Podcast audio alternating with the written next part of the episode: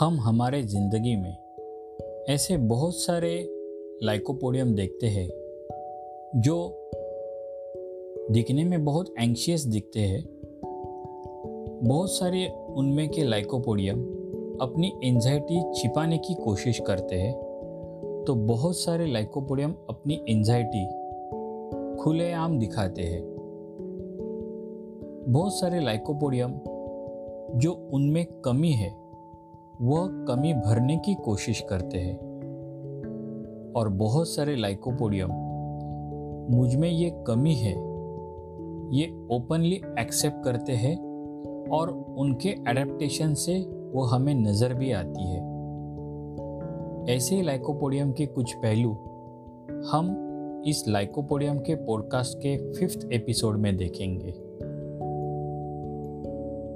नमस्कार, मैं डॉक्टर कमलेश सूर्यवंशी, आपका होम्योपैथिक मित्र। होम्योपैथिक टॉक शो में डॉक्टर कमलेश सूर्यवंशी आपका बहुत बहुत स्वागत करते हैं।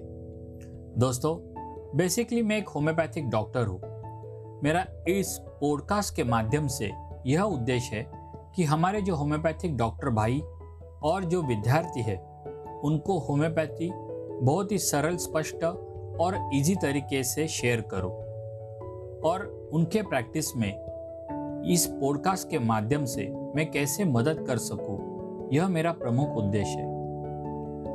होम्योपैथी कितनी अच्छी असरदार है यह हम दुनिया भर में फैला सके, यह मेरा दूसरा उद्देश्य है। वैसे ही इस पॉडकास्ट के लेक्चर के माध्यम से आपकी अर्निंग अच्छी हो, यह मेरा तीसरा उद्देश्य है। दोस्तों, हर रोग का एक साइकोडायनामिक होता है और इसीलिए यह साइकोडायनामिक पहचानना बहुत इम्पॉर्टेंट होता है। मेरा प्रयास होगा इस पॉडकास्ट के माध्यम से आपको हर जो रोग है उसका साइकोडायनामिक आपको कैसे आ जाए, आप कैसे पहचाने कि समझो आपके सामने कोई मस्कुलोस्केलेटल की प्रॉब्लम लेके आए, कोई थायराइड की प्रॉब्लम लेके आए, कोई डायबिटीज़ की प्रॉब्लम लेके आए, कोई हाइपरटेंशन की प्रॉब्लम लेके आए, कोई एक्जिमा की प्रॉब्लम लेके आए, तो इस रोगों का साइकोडायनामिक क्या है, उसका मूल कारण अगर आप सोचेंगे, उसका एलिमेंट्स आप ढूंढ निकालेंगे तो आप सिमिलिमम तक पहुंचना बहुत ही आसान हो जाएगा। और इसीलिए इस पॉडकास्ट के माध्यम से मैं आपको साइकोडायनामिक जो मुझे आता है वो शेयर करने की कोशिश करूंगा। मेरे जीवन का एक मंत्र है, ऐसा काम करो जिससे आपको जो नहीं पहचानते हैं वो आपको पहचानने लगे और जो आपको पहचानते हैं उनको आपका अभिमान लगे।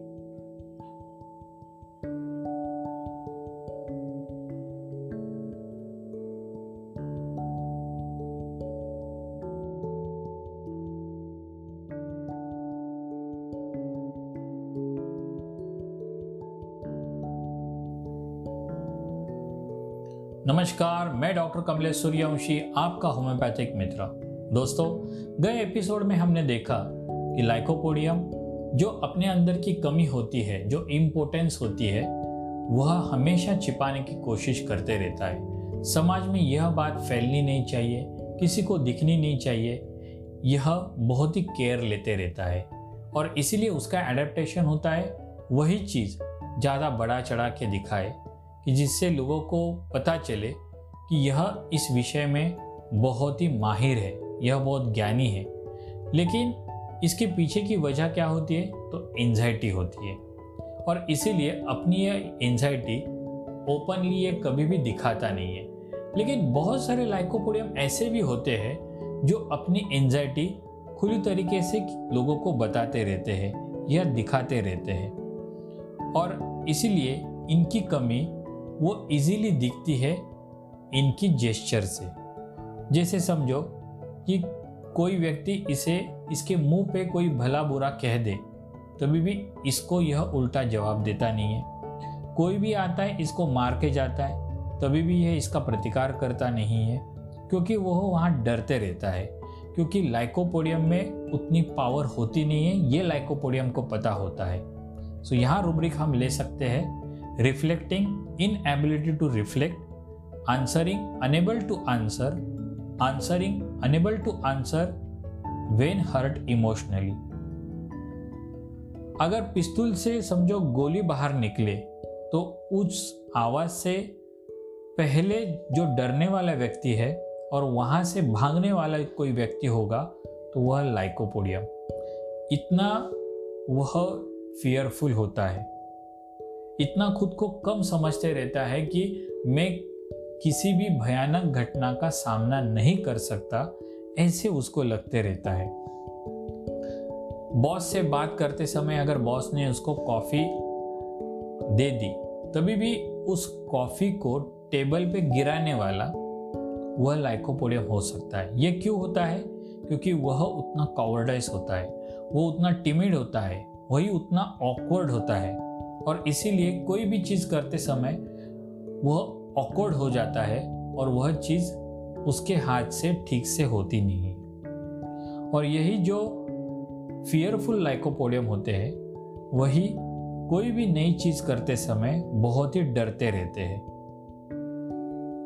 और यह जो लाइकोपोडियम होते हैं वह छोटे छोटे बात को लेके इनके मन में बहुत ही फियर होती है। उसका साधा उदाहरण अगर हम देखें तो थोड़ा सा भी आवाज हो जाए, फिर वो दरवाजा खोलने का आवाज हो या छोटे बच्चे का आवाज हो, तभी भी ये डर जाता है। अगर कोई विरोध करे तो इनकी प्रतिक्रिया गुस्सा न होके डर होता है। ऐसे ये फियरफुल लाइकोपोडियम के विरुद्ध दूसरे एक लाइकोपोडियम होते हैं जो अपने यह जो फियर है, अपनी जो कमी है, यह पूरी करने के लिए, यह भर निकालने के लिए, ये या इसके ऊपर विजय पाने के लिए वह ऐसे कुछ करने लगते हैं जिससे यह इम्पोर्टेंस की भावना इनके मन से चली जाए। उदाहरण के तौर पर अगर ये खुद को वीक समझते हो, यहाँ एक रूब्रिक है वीक कैरेक्टर करके, तो खुद को बलशाली करने की कोशिश करेंगे। समझो ये फिजिकली वीक हो तो जिम में जाएंगे, जिम ट्रेनर से स्पेशल ट्रेनर लेके वह जिम करेंगे, अच्छा डाइट लेंगे या प्रोटीन कुछ सप्लीमेंट्स हो तभी भी ये लेंगे जिससे मेरी बॉडी बढ़ जाए और मैं लोगों को प्रतिकार कर सकूं या जो मेरे हाथ के नीचे लोग हैं उनके ऊपर मेरा कंट्रोल रह सके। और यही इसका पीछे का मेन उद्देश्य होता है। बहुत सारे लाइकोपोडियम अपने सेक्सुअलिटी को लेके भी बहुत चिंतित होते हैं, लेकिन जब चार फ्रेंड्स में बातें चलती है, समाज में बातें चलती है, तब यह अपने सेक्सुअलिटी को लेके बहुत बड़ा चढ़ा के वह बातें करते रहता है कि मैं ऐसे करता हूँ, मैं वैसे करता हूँ, मेरी यह क्षमता है, मेरी वो क्षमता है, और होता है उल्टा ही। मेरे पास एक केस आई थी, एक ऐसे बॉडी बिल्डर आदमी था और उसके पत्नी को कुछ तो प्रॉब्लम था, तो उसके पत्नी ने उसके सब फिजिकल प्रॉब्लम्स बताए और उसके जो हस्बैंड थे वह हस्बैंड के बारे में बताते समय ये बोली कि यह सिर्फ बॉडी बिल्डर का काम करते हैं लेकिन बेड में यह जीरो है, कुछ इनका उपयोग नहीं है। और फिर उस आदमी का चेहरा देखने लायक था। तो ऐसे भी बहुत सारे लाइकोपोडियम हो सकते हैं, लेकिन बहुत सारे लाइकोपोडियम अपनी जो पत्नी होती है उसके ऊपर कंट्रोल रखने की पूरी कोशिश करते रहते हैं। वह अपने पत्नी को बहुत ही कम महत्व देते हैं।